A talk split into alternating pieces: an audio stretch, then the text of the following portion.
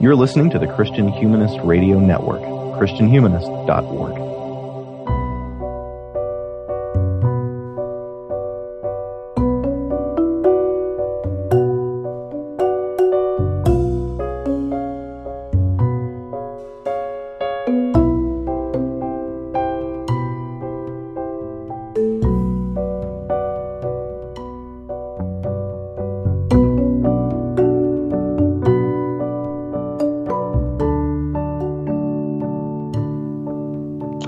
Listening to Core Curriculum, a podcast where we read our way slowly through the Columbia University Great Books list. I'm David Grubbs. I'm recording from Houston, Texas. You may know me from the Christian Humanist uh, podcast or Christian Humanist Profiles or um, my interlopements on various other shows on the Christian Humanist Radio Network. Uh, joining me in conversation today are two other regular hosts from network shows. Uh, Danny Anderson of the Sectarian Review. How are things in Crescent, Pennsylvania? Crescent, Pennsylvania. Right? Good, good yes, memory. I finally got it right. Even oh people God. from Crescent don't remember Crescent. No, um, um, no, it's great. Um, actually, it's very lovely. We're recording just below or just before Christmas, like, um, and our, the weather is just spectacular. We we had some a really weird ice like snowstorm, but then it got really. It's like mid thirties, beautiful sun. The trees are still like glistening with ice. It's just like a, a, uh, it's magical. I love it. This is like a, one of the most beautiful winters I've had so far. It's an actual winter wonderland. It, it really is. I was driving through the mountains this weekend, and I'm just like I almost drove off the road. It was so gorgeous. Wow, the white Christmas everyone else is dreaming of up in up in lovely Crescent, Pennsylvania. Also, Coyle Neal of the City of Man podcast. How's Bolivar treating you? I mean, based on the weather here, I would guess we're recording sometime in like early summer to late spring. Uh, it's, uh, you know, sixties and uh, yeah, it's it's awful. As as someone who grew up in the mountains uh, in the north, I, I miss the cold, especially this time of year. So I'm a little jealous, Danny. Well, you can come yeah, visit. We, yeah. we all want your white Christmas, Danny. Um It's been in the, I don't know, like forties, fifties here, which is which is winter for Houston. Um, you see people bundled up in like puffy coats and stuff. It's it's, it's hilarious. Uh, it is so, so, so, so funny. As soon as it drops below really seventy, you start seeing sweaters and parkas. Well, today, in addition to the weather, we're also talking about Uh, the topic of season two of uh, Core Curriculum, which is Plato's Republic. This is the third episode in that series, and so we're working, working through it one book at a time, and book three is what we're on today. Lots of stuff going on in this book, um, as there are in pretty much all the books. Um, if Socrates were one of my freshman composition writers, I would return this paper to him uh, with the command to write a coherent outline. uh, but it begins with this presumption that we have uh, understood and followed with what comes before. Like literally the first lines are, "Such then are our principles of theology." So it, either of you want to take a swing at what are the principles of theology he's assuming we know? I don't know. I didn't I didn't ask if you I didn't ask you to read book two, but I wondered well, if curiosity drove you. Well, I, it's been years, so Coyle's the political philosopher, so I'll let him I'll let him Yeah, so, so so there there are principles of theology, but that's That's not how he's using it in book three, right? So we can we can we can go into those if you want to, but really the the, the bigger point is that uh, uh, what we're teaching about the gods uh, is is going to be what's critical for for shaping the leadership of this this best society, right? And and it's things like the gods never sin and the gods never uh, do awful things. Uh, so we we don't want to be teaching Homer and Hesiod and, and these other kind of epic poets that everyone's familiar with. I mean that's that's kind of the the Uh, the, the lead-in point isn't so much the substance of the truths about the gods as it is, look, we want to make sure that uh, what we're teaching is actually morally upright stuff, uh, which which yeah. is then what he talks about in, in book three.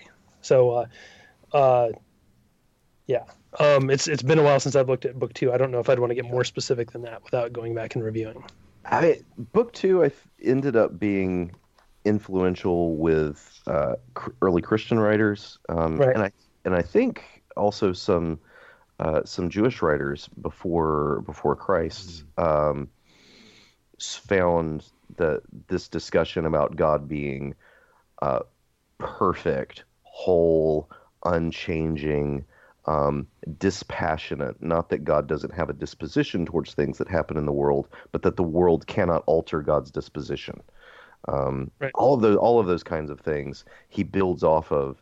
Uh, so it's no gods as bad examples, no gods transforming into animals and chasing ladies, but also that kind of unity and harmony and completeness within, within God, which leads me to wonder, uh, he keeps referring to various gods and sort of tipping his hat towards Greek piety, and then he substitutes as his theology something that doesn't look like anything I've ever seen in any other source about Greek religion.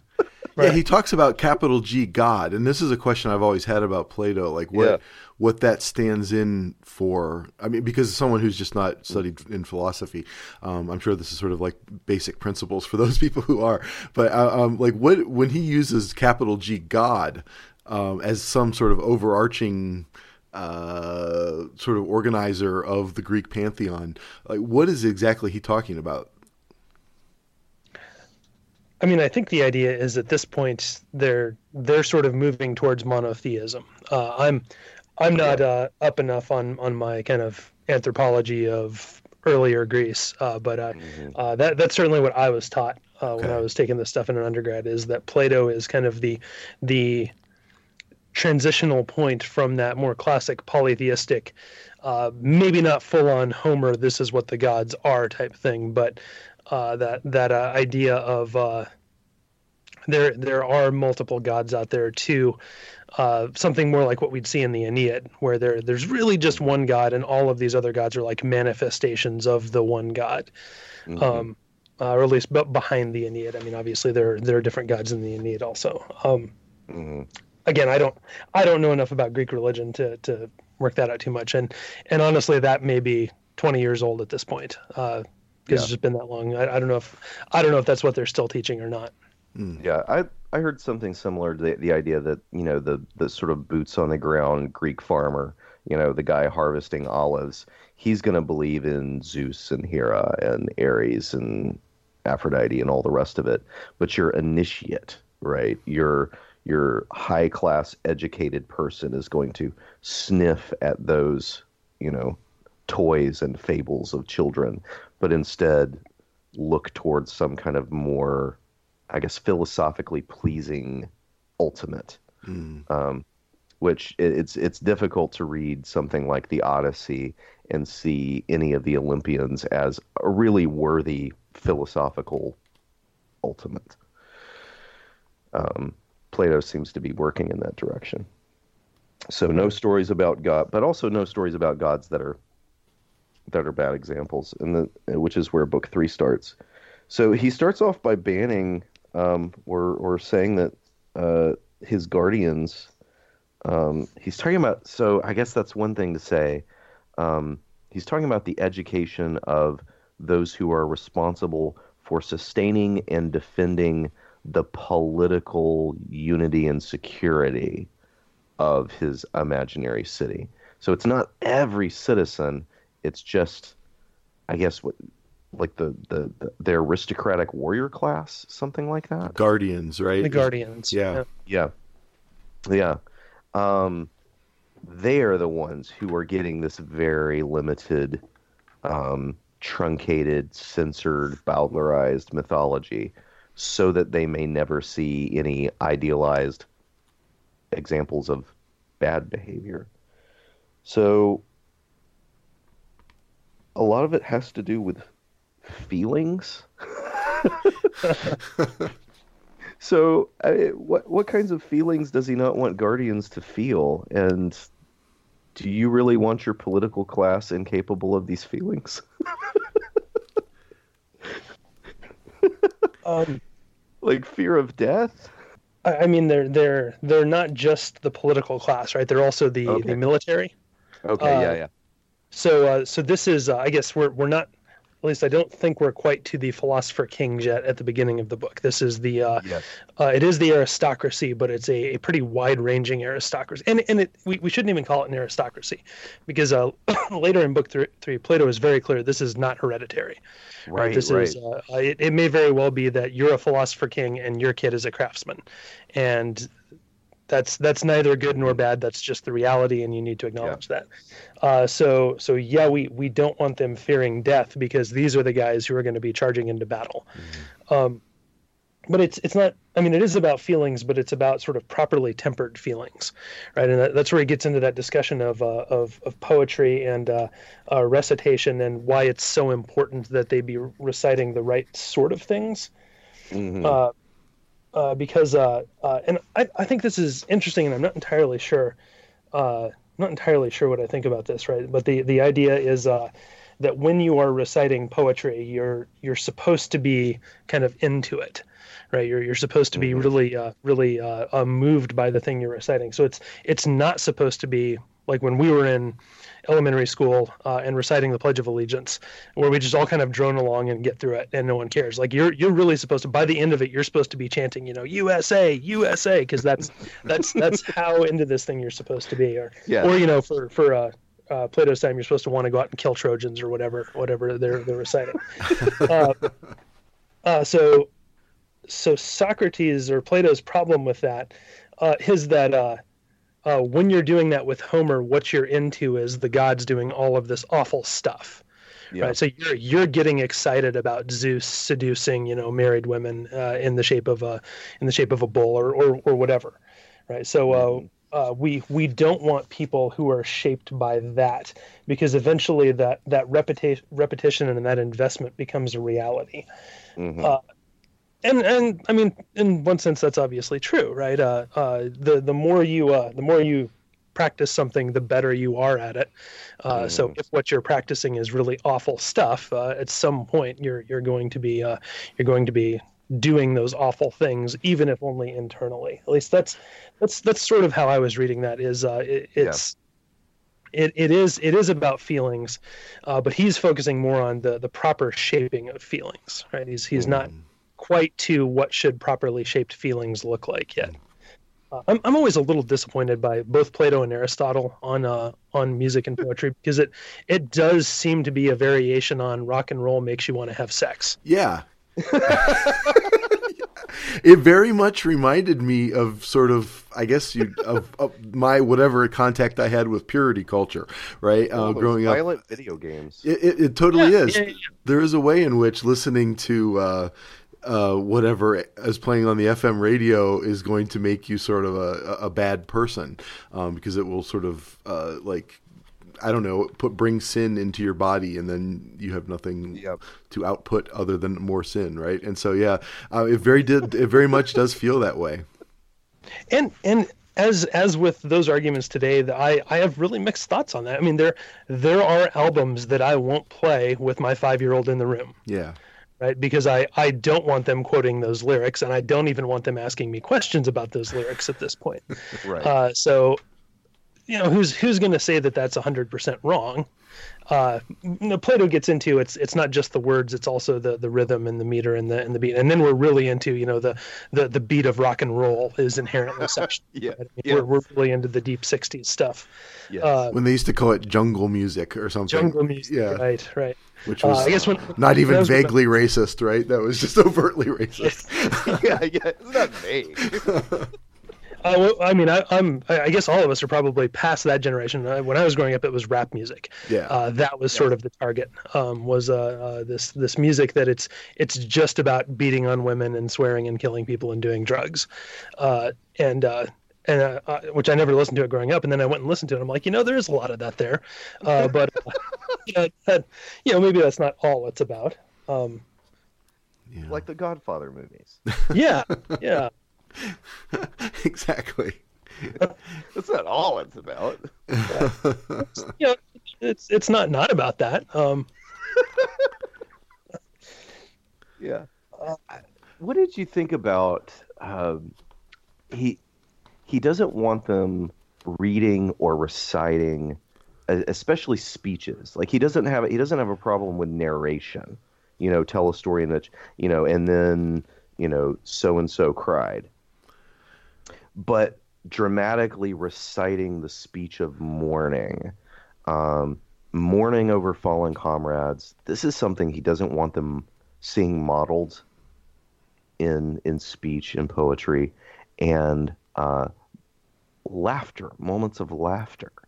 And a- as I'm looking at this bit, I, I keep thinking of all the sorts of things that I say to justify engagement with the humanities, right? And age-old poetry to my students, which is humans have been humans for a very, very long time, and we tend to be interested in the same things.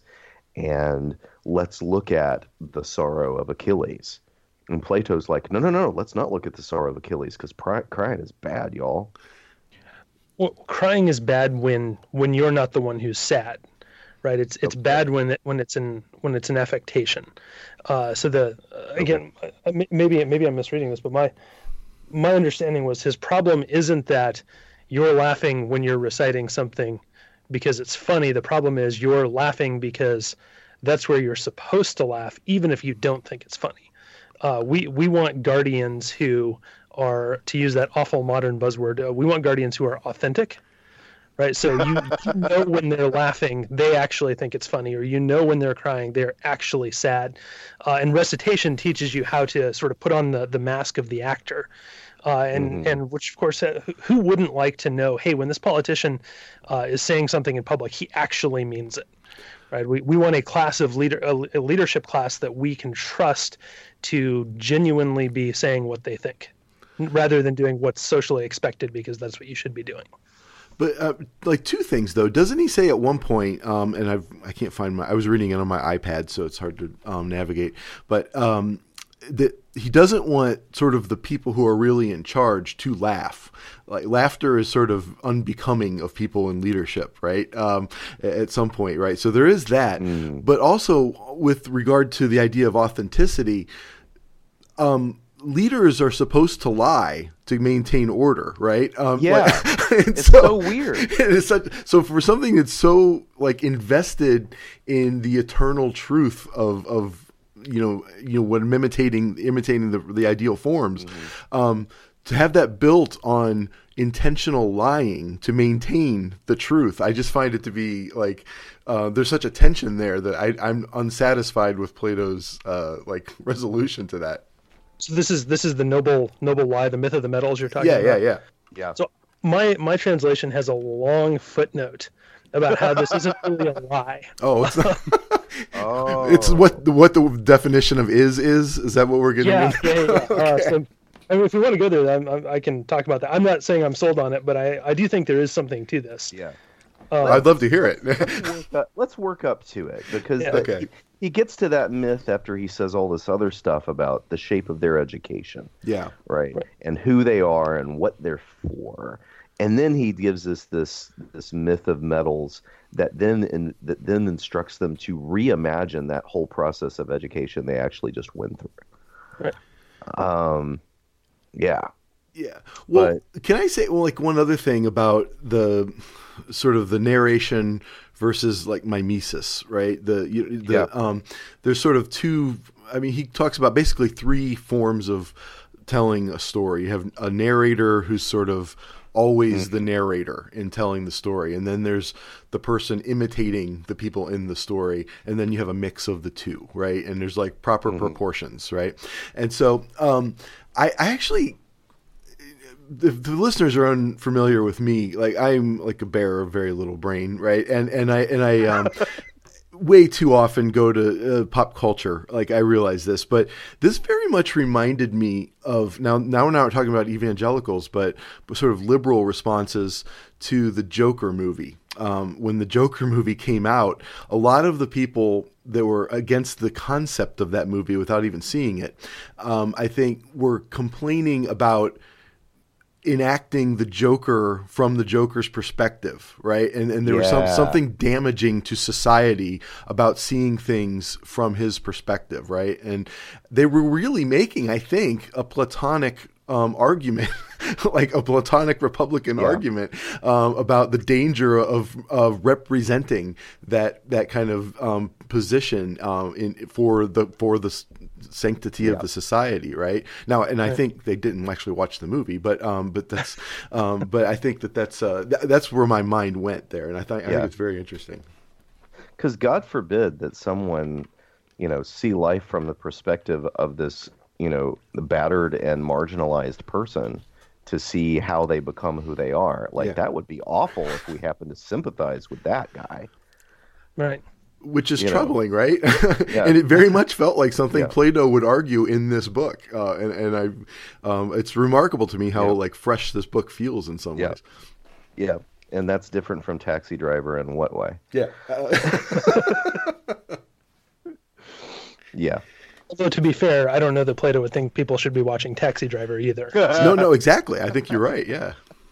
Well, yeah, I just saw you mentioning Scorsese on Twitter. Oh uh, yeah, yeah, yeah. It was I was just like I had that on the brain. I'm like, you know, let's do the Scorsese with it and revisit the Christian Humanist podcast about Taxi Driver. It was pretty awesome. So.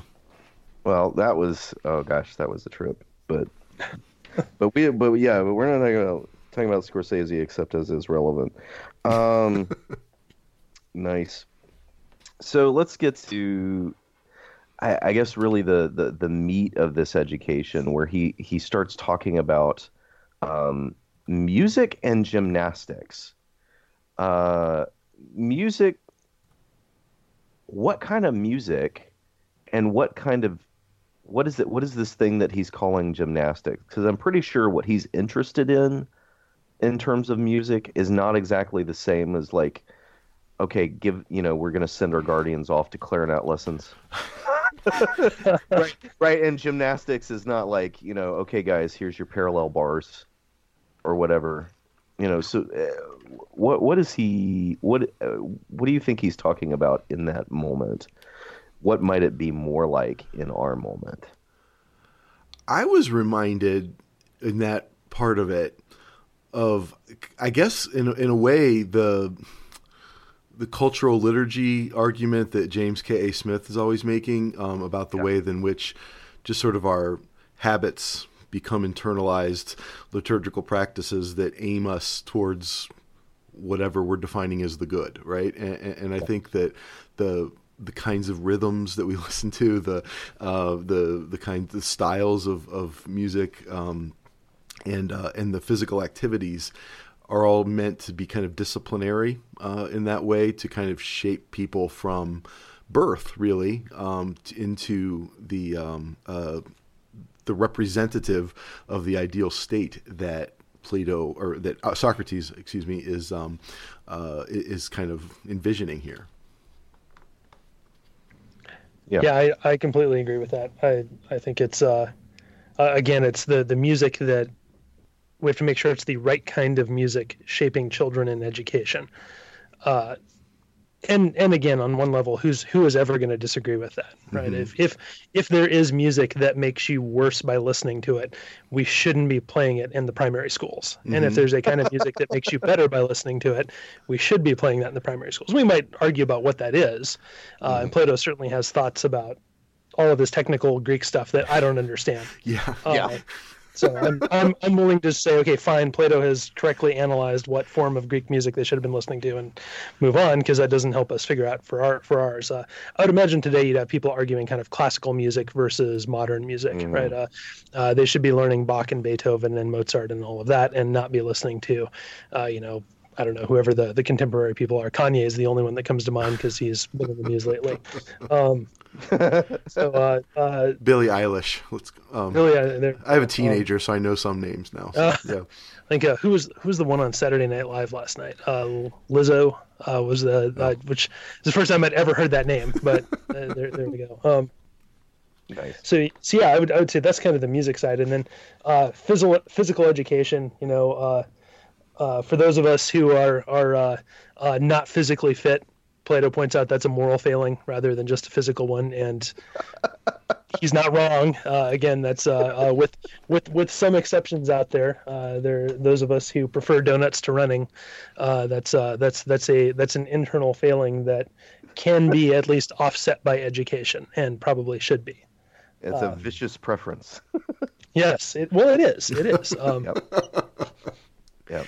So, uh, is he just saying the kids need band and P E? Is this the first version of the play Mozart to toddlers to make them, you know, baby, you baby know, Mozart? Right? like, like, I, you know, is this? Yeah, I, I, it's just really interesting to me to see, you know, what what things in our own culture seem to be partaking in this argument in some level. I, I kind of feel like the way we do it now is more sort of neuroscience-y and, uh, and, and sort of okay. they, we think you're going to correctly wire the, the physiology of the brain by listening to Mozart in the crib or something.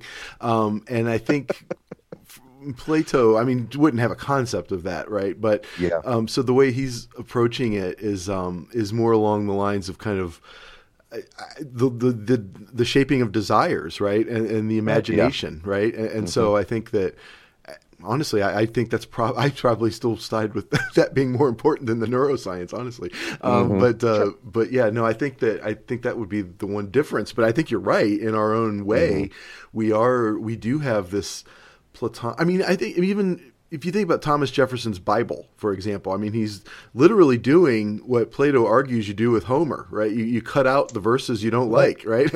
and, uh, and, yeah. uh, and and and um, because those are somehow detrimental to the modern mind in in Jefferson's uh, in Jefferson's kind of deistic view of things, right? Like Enlightenment deistic view of things. And so yeah. um, um, Plato, in the same way, wants to kind of revise the text to make them suitable for this project, this uh, this kind of uh, utopian project.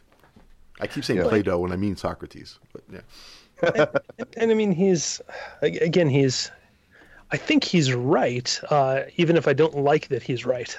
Um, so, so to, to stick with our modern example, right? I, I'm, I'm assuming that none of us are going to disagree that it's a good thing. Uh, even a morally good thing to be the sort of person who can listen to, appreciate, and to some extent understand Mozart.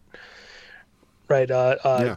I am not such a person, but I, I can admit that, yeah, that, that is the, uh, the, the sort of thing I would, I would always rather listen to Kanye than Mozart. Uh, but, but that, and that's a question of shaping, right? It, it's a question of that's, that's not the kind of music I grew up listening to. It's not the kind yeah. of music I'm used to. I don't have the tastes. I, I've not been shaped into the sort of person who can do that. Uh, well, well, shouldn't we be shaping our children in that way, right? Shouldn't we be trying to educate them?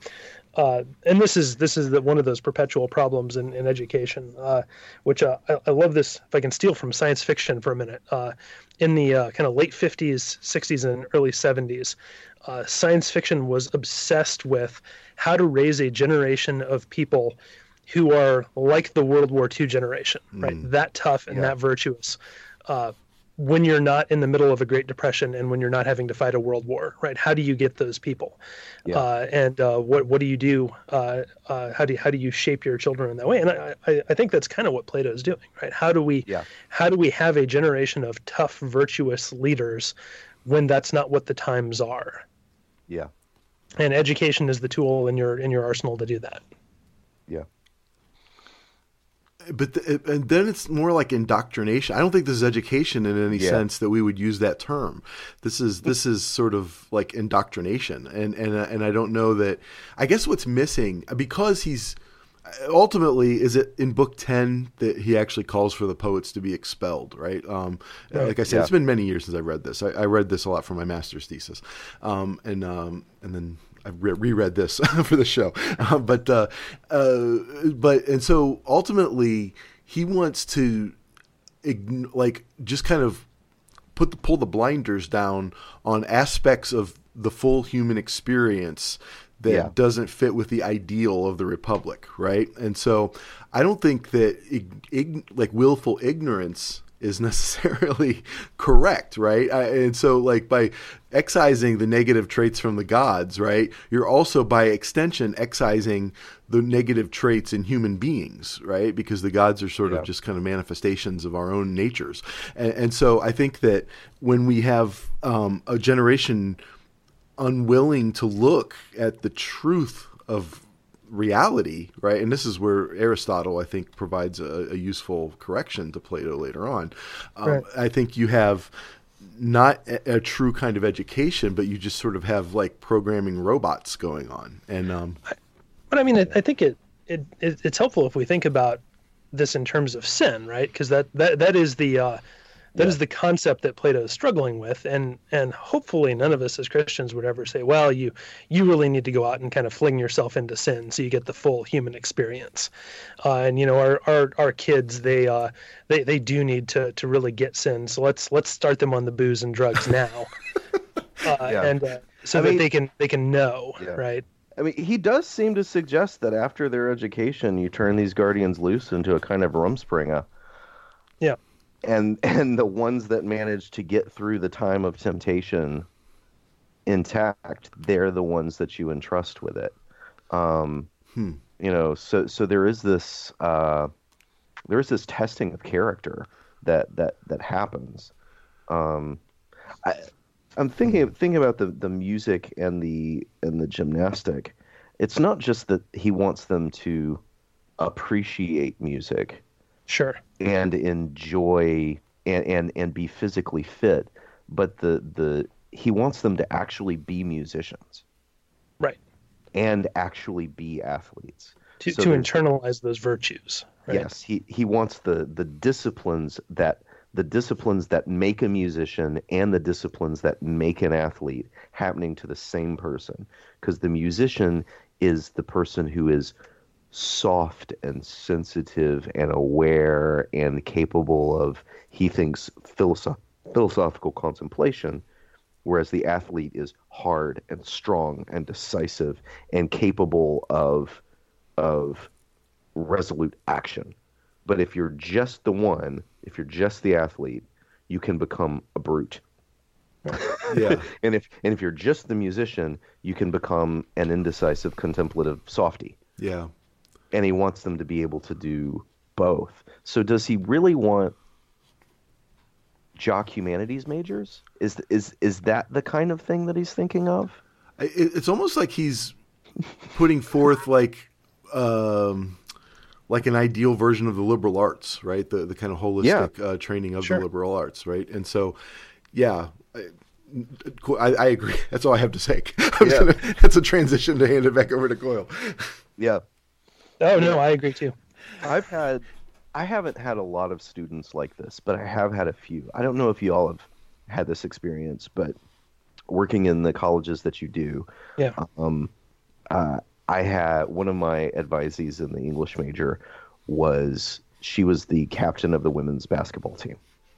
She was a very good, very disciplined basketball player who was also a very good and very disciplined English major, and also was involved in drama. Mm. But it was at a, at a very small college where there's not really enough students for all of these things to happen without there being overlap. Yeah, yeah. Right. And so it was not uncommon for um, a pitcher from the baseball team to be in the jazz band and playing Hamlet. Mm. Um, and so... I, I don't see as much of I don't see quite as much of that where I am now. It's a bigger school. People find more of their place in the one niche that brought them. But I mean, have y'all encountered those, you know, this, those students who somehow manage to combine in themselves what I've never managed to do? yeah, yeah, certainly. And and uh, it's it it it is it is great when it happens, right? Uh, I, I don't tell them that because I don't want to divide them up that way, but. Uh, uh, Yeah, I mean, I, I I certainly have had usually female students, but occasionally male students who are both athletes and excellent students, uh, whether they're in you know politics or in one of the other humanities majors, uh, and and occasionally even in the non-humanities majors. Uh, although I think uh, you start to run into time issues when you get outside of the humanities too far. Yeah. Um, Oh, or some humanities majors take so much time that you can't do both. Uh, but honestly, we all teach college. So by the time they get here, I mean, the damage is done, right? The uh, uh, if you're not already that when you get to us, you're not going to become that while you're in college.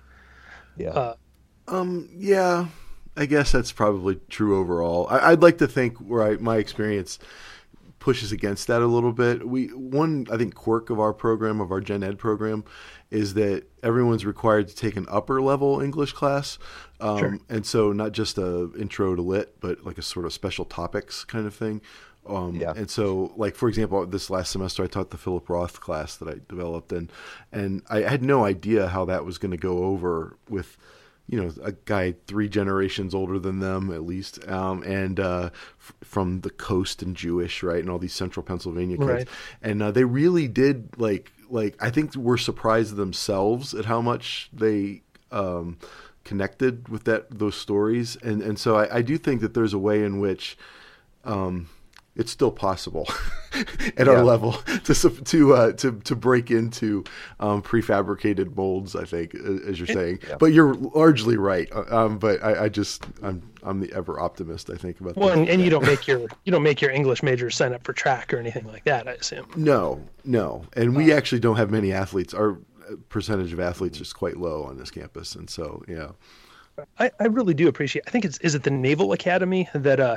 that requires all of their students to uh, to do a sport. Mm. So it can be something intramural, like it can be just uh, just within the, the uni- within the college. But uh, I actually think that's a great model. I wish more schools would do that. Like you you must play a sport all four years while you're here. It doesn't have to be the same sport. You can switch it around. It can be just for fun in the intramural leagues, but some kind of athletic activity every semester. Uh, I wish I'd done more of that when I was an under. I did some, but I, I wish I'd done more of it.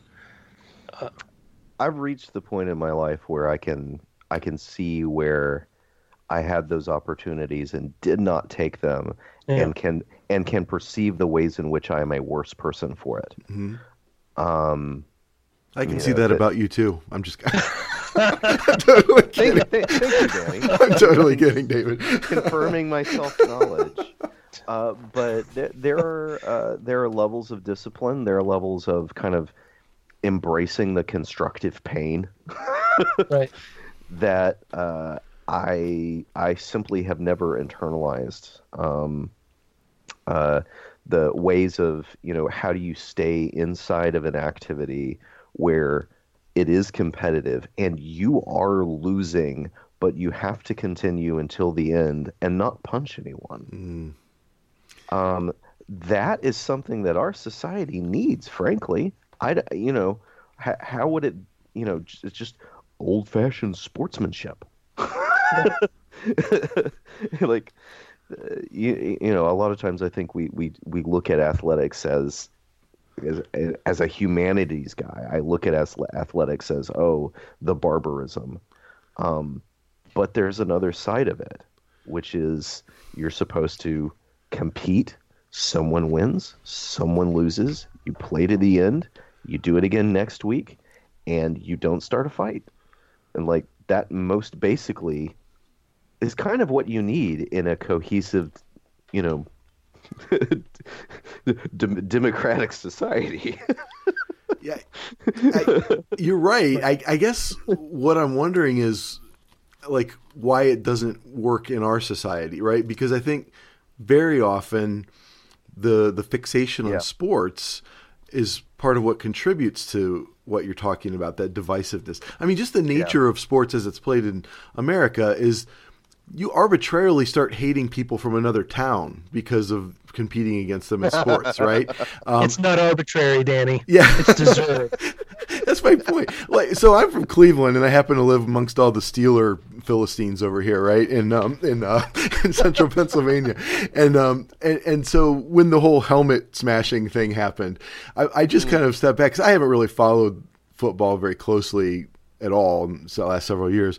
But I still would rather the Browns win these games, right? And so, but I, I stepped back. I'm like, if everybody was born in a different city, you would feel exactly the opposite of what you feel or what was right or wrong in that situation, right? Um, and, and so, like, I do feel like the way sports is actually practiced leads to the kind of, like, barbarism that you're talking about. And I wonder about the possibilities of what Plato or Socrates is prescribing here as maybe the remedy for that, giving... Yeah. I, theoretically, it should give you that kind of other view, but at the same time, the form of art that he wants you to consume doesn't want to give voice, like empathetic voice, to the other, right? Um, right. and yeah. so I don't know if yeah. his version of the liberal arts would actually work, um, because I think it would. it, I think it just almost like works with the sports to create sort of um, elitism and and. and nationalism or whatever you want to call it. Um, cool. Well, and I, I don't even know if he's going that far into, I mean, there, there's going to be some of that, right, with the, the competitive athletic stuff, but even just the, the basic, the discipline to run, you know, one or two more laps than you feel like you can. Yeah. Right. Yeah. Even, even that is, is something that's lacking in people who don't, yeah. uh, people who don't do the athletic stuff, right? That, that internal self-discipline to, uh, to push yourself physically. Uh, is, is something that anyone can uh, theoretically can do.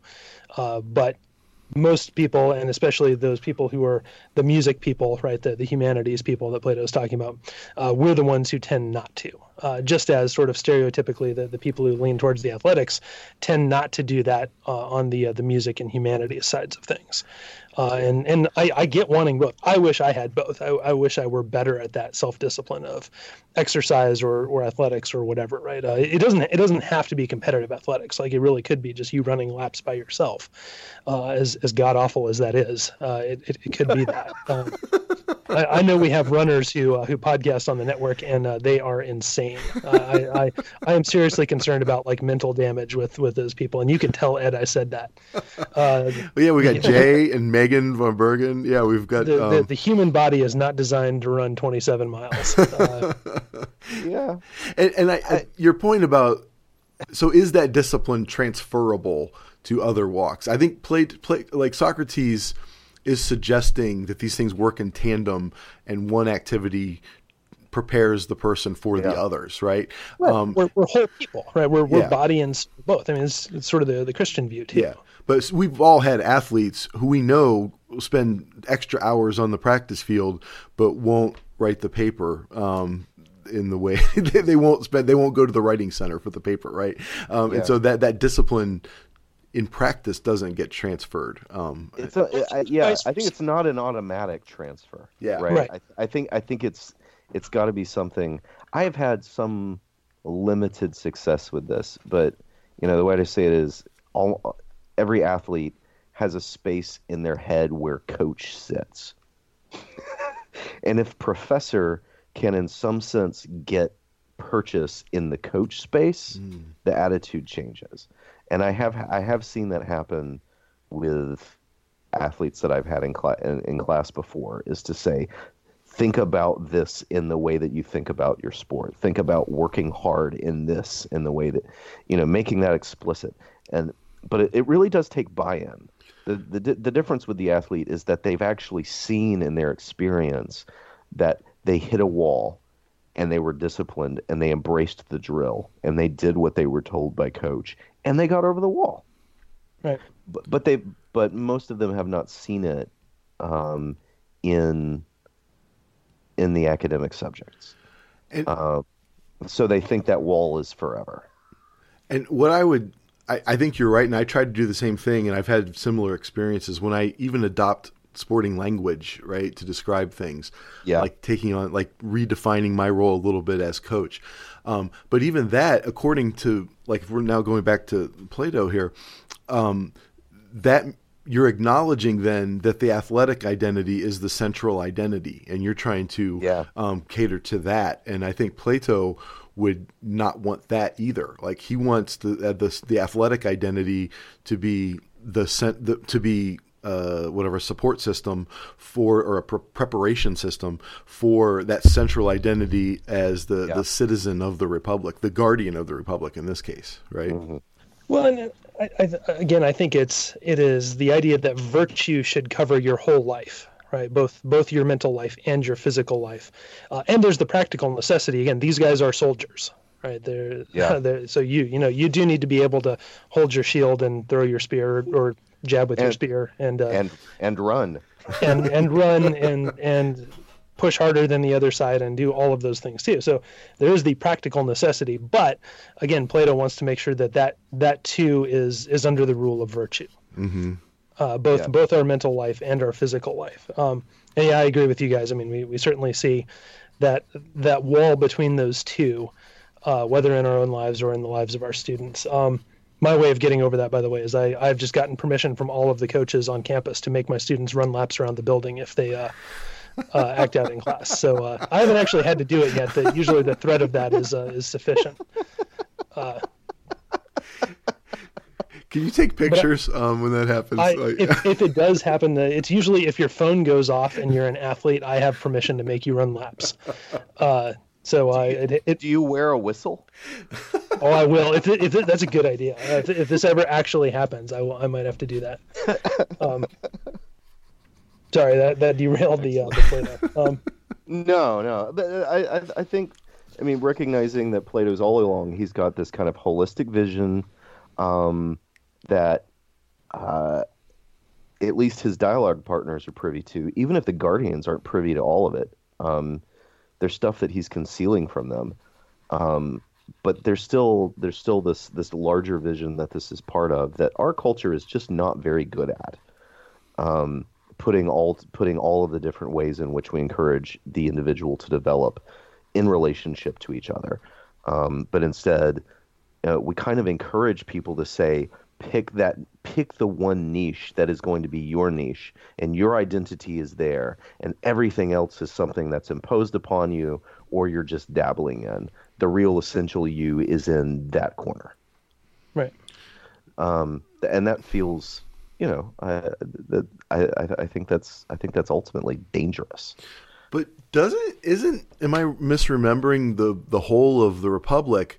But doesn't Socrates in this dialogue actually put people into niches, right? Um, I mean, yeah. Am okay. I wrong? I mean, he, he actually Maybe conscribes people into, I, I mean, I think you're right. I think it's another sort of bizarre paradox about the, about Plato's Republic, um, is that I think in, in the, the training of the holistic person is for the purpose of keeping them happy in their niche, in their caste.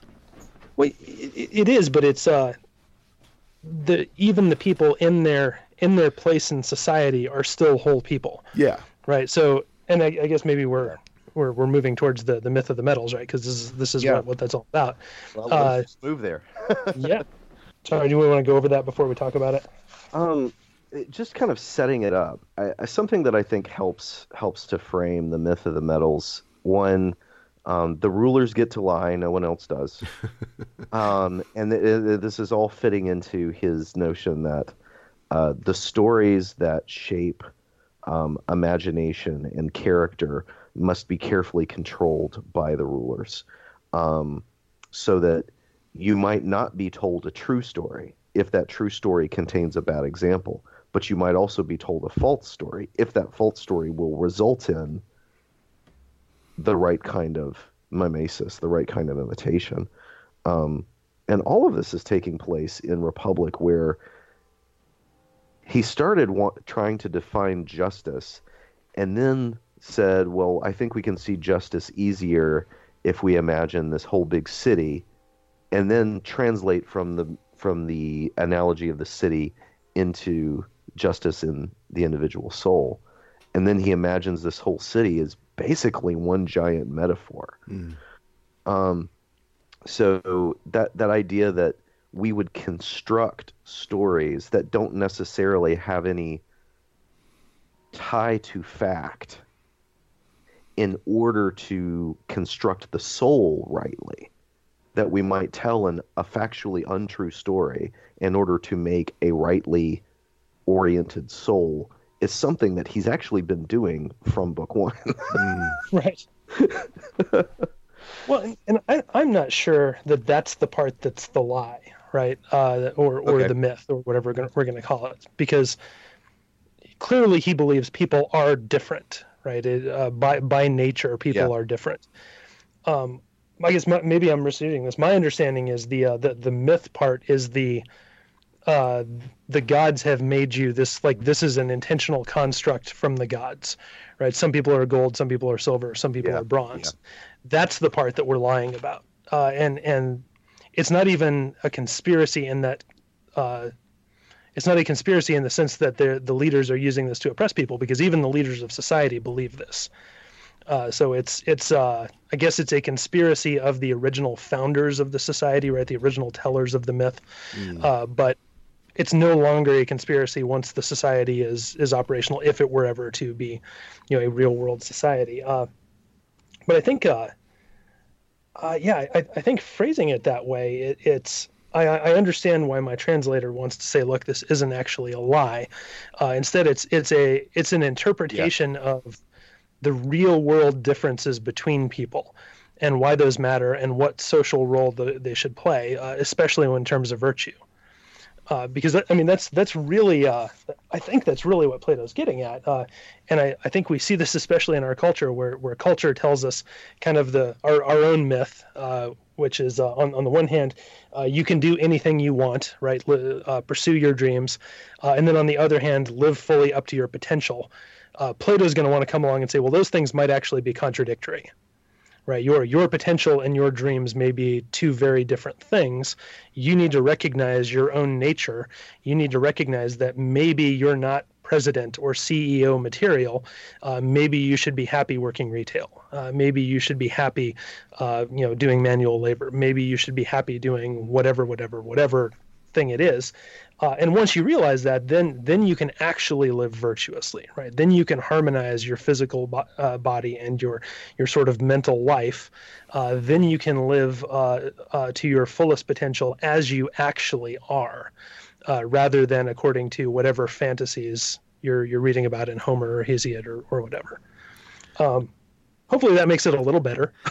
Yeah, but it it does. I mean, I think that's a great way of I think getting at his intent. Um, But I think, again, that intent, I mean, you just basically, like, denied the possibility of human development, of individual development, right? Um, and, and so, I, and again, maybe this is can, the you can always develop modern, in virtue. Yeah. But if if you are the sort of person, and I, I think about family members I have who, like, I have family members that are sort of physically and, and mentally. And and I don't mean this negatively, because uh, morally they're far better people than I am. But, like, physically and mentally, manual labor is is what they are good at and kind of what they are designed for. Uh, and that, that doesn't mean that they are morally worse people than those of us who don't do manual labor for for a living, right? Uh, uh, it does mean that uh, uh, that if they were to try to stop doing that and you know, take over my job as a college professor, it's going to be a train wreck for everyone involved, right? If we were to switch positions tomorrow, uh, I mean, my gosh, what what a, what a catastrophe for anyone who relies on my manual labor. But if you switch positions in fifteen years, like with preparatory stages between, you know what I mean? Um, sure, sure. Like, I don't know. And maybe I'm just taking this too personally, because I I have no business being a college professor. I, I um, was born to hillbilly immigrants in Cleveland, right? And um and you know and my. I worked in factories, and because I bombed out of college, right? But because of the whatever random circumstances of my life, I stumbled into academia, um, and and I do feel like I am made for the position, specifically the position I hold at this particular school, right? Um, um, but that wouldn't have been possible in Plato's, you know. Uh, organization of people, right? Uh, like I would have already been identified as yeah. the guy at the rubber mill, right? And um, well, no, may- maybe though, maybe maybe you would have been identified as the academic, and the stumbling wouldn't have happened if you had been properly identified through this early education system that Plato's laying out. If you know, if it works the way it's supposed to. Yeah, yeah, yeah that's, right? uh, that's possible. Is it something like what they do? Oh gosh, is it? I know they do something like this in Japan. Is it Germany where they do it as well, where very, very early on students are sort of channeled into into tracks? I think that, most Western nations do that, except for us. France like, yeah. has a very, yeah. Do whatever you want. We're, we're the ones who really lie, yeah. right? There's a test that kids take in France before they go to college that determines the kind of college and therefore the kind of life they will have. Um, we we have friends um, that have told us about this process, and so yeah, tons of pressure. I mean, I, I guess you know to what degree is the myths we the myths we live by in the U S shaping how we feel about the myth that Plato tells? Because it seems as if most other countries do it more or less the way Plato does.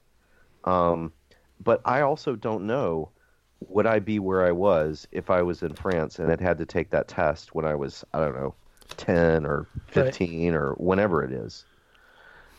You know, it's it's that it's that bizarre counterfactual. Would I have a P H D?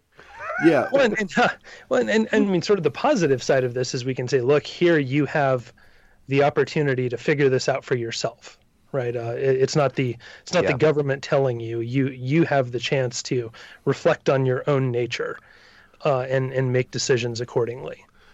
And we have a more complicated higher ed system too, and with private sure. colleges and, and and my private Sisters of Mercy College in Central Pennsylvania particularly serves people who are like me, right? Um, at that, when I was their age.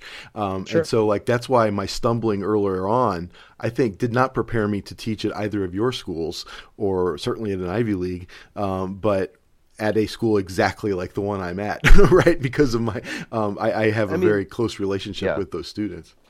Well, the school where I'm at, I mean, uh, better than half of the school is first generation college students. Oh.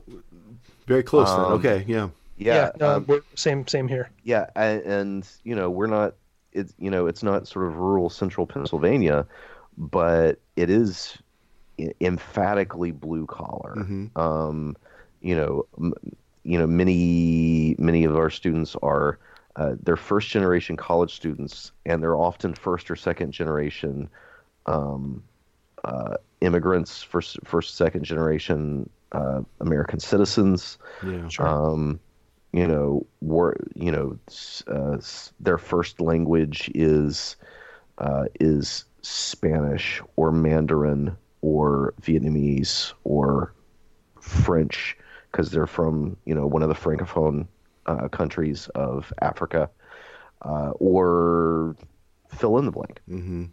You know, uh, I I teach at a. Um, I'm, I'm sure there's a, pr- a better term for this, but uh, but I teach at a minority majority school. Yeah, right. The majority of our student population is comes from demographics that in the United States overall are minorities, and I would have a really hard time sharing this vision of Plato with those students because I think they would probably internalize it exactly the way um, that. You're saying, Danny, and and but I don't I don't think that the world that they're in has necessarily given them the shake, the fair shake that yeah. um that that would have you know that would have gotten them you know where they're at in a more prescriptive form. Yeah.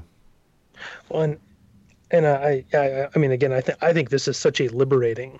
Right approach. Like uh, I, I guess I'm the Plato defender on this one, right? It, it's yeah. it's it's not a bad thing for someone to say, you know, uh, maybe I'm not really an artistic soul, right? Uh, I, I should I should still shape that part of myself, but maybe maybe manual labor is is more the, the direction I should I should be inclining, uh, or to say, hey, you know, my my parents, as it sounds like uh, Danny and I, and I, I don't know if this applies to you too. Uh, Grew up working class, right? Uh, uh, still working class. Uh, my my parents are still, uh, you know, dirt farmers in Montana, uh, but with the the chance to say maybe this isn't the track for me, right? Mm-hmm. Maybe this isn't the direction I ought to be going. Uh, there's a uh, there's a there's a way to look at our American setting as a as a place for Plato's idea that your your metal isn't genetically determined.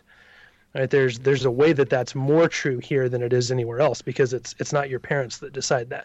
Yeah. Uh, though, of course, there's always circumstances and culture and education, background, and, and uh, assumptions society makes. All of those things come into play, too. Yeah. Uh, so, yeah, uh, It's interesting. I was just having a conversation with my colleague here, Nathan McGee, who's been on my show a couple times, about the Star Wars fracas, um, the debate between Last Jedi people and everybody else, right? And so um, the um, uh, and so he was talking about the Jedi Order as being this sort of like flawed thing that needed to be destroyed by what happens in The Last Jedi. And, and I'm like, now that I, we're talking about this, it actually feels very much like a... a, a Of thought experiment, the the Jedi Order as imagined in those prequels, right?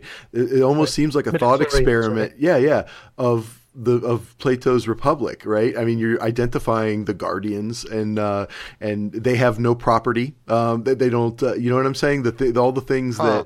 that that uh, um, that Plato is talking about with these people, they're very privileged on one level, they're very athletic, very knowledgeable on one level. Um, they're in charge of everything, but don't own anything, right? And, and so I, I think it's a, a very interesting, uh, sheds a new light on that stupid prequel trilogy for me. Nice.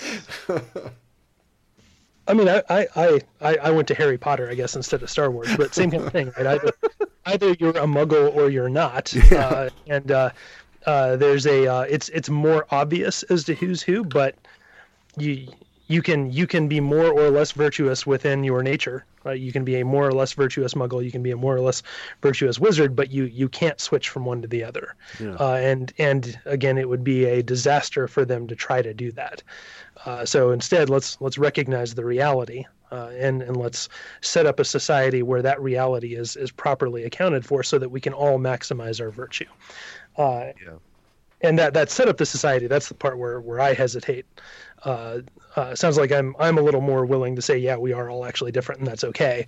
Uh, but once you start saying, well, let's let's then stratify that into society, that's where I'm like, wait, wait, wait, wait, wait. uh, I don't trust the government that much to actually do the dividing up. Uh, You'd be the Trade different. Federation. In the... Nice. Robot Empire, you know, somewhere in there. Uh, yeah. I... The the the idea that if we, if we focus on the liberating side of saying there are many ways, there are many vocations, there are many callings that are necessary for society and are rewarding lives if pursued rightly, um, that is something that I think our culture could learn yeah. from the Republic. Sure. Um, you know, not to say... you know, and you get to be a farmer because you're not good enough for anything else, isn't what he's saying. He's or, rather or... saying you're the sort of person who is going to, in farming, find yourself. Yeah, you'll, you'll be a better person, right? You you will have a better life doing this thing that lines up with your nature than yeah. you will if you try to do this other thing that does not. Yeah. I mean, I, I sometimes, you know, sort of look at myself and look in, you know, how, how I feel about my situation and wonder, you know, would I be, would, you know, might I have been happier in something else? And some of it is capacity. You know, Plato's sure. interested in capacity, but there's also a sense of, you know, what are you, what are you rewarded doing? Um, what, what of these avenues of life um, leads you to feel to know that you are accomplishing, you know, accomplishing something worth doing and that you feel like you've done it. You know, uh, it's, it's one of the, the things that often gets pointed out with people who have jobs that are kind of the endless repetition of a task that is never complete, you know, the mail sorter. Right. Like if, uh, you know, that's the sort of job that I have a really hard time, you know, figuring out where where are you going to fit in this? You, you, you're you're really going to have to see every letter that you touch as in some way going from this place to that place, and you are helping people reach each other. Because if you just see it as a pile, an endless pile of paper that's going to be sorted into bins that are never empty. Um. Well, yeah. It's and, an act of imagination. Yeah, and it's... it's going to be hard to draw a line between serving the Republic by finding your true self and being exploited by what the Republic needs. Right. You know what I mean? Sure. And, and, uh, like that's, that's, a, that, I don't know how that ever works out. In, in yeah, any, and, and again, I, I don't trust the government to make that decision. Nor do uh, I trust, although, nor do I trust free markets. Right. I mean, sure, I no, think, I, I agree with that yeah, too. And so, yeah, I think that that's, uh, um, yeah, exploitation is, is what I think is always the trick, I suppose. Yeah. But well, I also think we shouldn't say, look, I would be miserable as a mail sorter, therefore there are no people who are fit for that job, right? There there are no people yeah. who can do that and live virtuous lives. I, I wouldn't want to say that either, right? Uh, uh, uh, and, and here's where I think is it, this is where Marx goes wrong, to say that there are these jobs that are inherently dehumanizing. I'd say, well, no, there there may be people who that is where they most flourish as human beings, is working on the assembly line. And maybe it's not Marx and maybe it's not me, yeah. but... I think he's more interested in how they're alienated from... Sure, sure, sure. Yeah, and so, uh, yeah, but but you're right. you, you're not wrong there. Yeah, yeah. I mean, I, I think that you, you talk about the alienation, Danny, that it, it's all part of a larger imagining of how how does the society work? How does the human flourish inside of it? And unless that larger vision is shared, as long as you're in a society where particular vocations are seen as winning, and everything else is a consolation prize. Yeah. Right. Um, even those people who might have been content and found themselves as, you know, I am so proud of being the best plumber in the world. You know, that person might be there, but the whole rest of society has shaped its notions of of reward and uh, and incentive against that person finding they're finding themselves flourishing in that. Yeah. Yeah. And, and ironically, with, with the exception of the fact that there are prescribed classes in this society, this doesn't look much different than uh, a communist utopian project. Um, oh, sure. Um, it sure. looks very similar yeah. with the, with that one, you know, not in, not non-notable with that one notable um, exception. Yeah. Although this this is more for, I guess, people who are doing later books. Um, although we do get the introduction of the idea that uh, uh, these these uh, philosopher or guardians, right? So now we're we're dividing out into guardians and auxiliaries. Yeah. Uh, so that leadership class at the end of book three gets split. Uh, only the only the very top class lives without private property. Yeah. So every it's. It is communist, but it's only communist for the people at the top. Yeah, uh, and uh, everyone else, uh, Plato doesn't really get into the economics of the craftsmen and the auxiliaries, um, but uh, uh, they're uh, uh, so it, it's it's a limited communism where only the people in charge have to live in hovels and uh, not have wives and children and all of that. Hmm. That that's a fascinating thing to think about. You're right. Um, To to decouple comfort from power. Yeah. Oh, yeah. Yeah, yeah, yeah. Because it's corrupting. Absolutely. That is so fascinating. I, I think that uh, all of our upper echelon bureaucrats in D C should have to live in the same dormitory without air conditioning. So. uh, read a uh, fantasy novel years ago in which... This this little island uh, government, the way that it worked is nobody wanted to be the prime minister. Nobody wanted to be the prime minister because uh, when they were elected by everyone else and they were put under house guard as soon as they were nominated, um, when they were elected, their all of their property was liquidated and put into the the government coffers.